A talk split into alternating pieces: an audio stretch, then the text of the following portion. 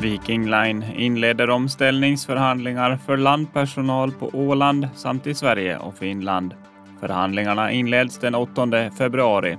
Omställningsförhandlingarna kan leda till avslutade arbetsförhållanden för maximalt 23 personer och till förändrade anställningsvillkor för som mest 61 personer, säger Viking Lines informationsdirektör Johanna Boyer Svanström. De nya kraven för slamtömning och slamtransport som Ålands Radio rapporterat om i veckan skapar mer jobb för de som ska utföra arbetet.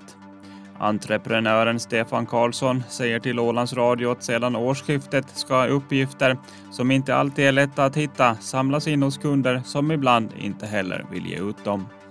Det blir bolaget EV Finland Oy som ska sköta trafiken med MS Ådan när den börjar köra på Åva-Osnäslinjen i maj.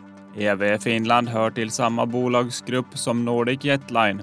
MS Ådan köptes från Norge och hette tidigare MS Fedjefjord.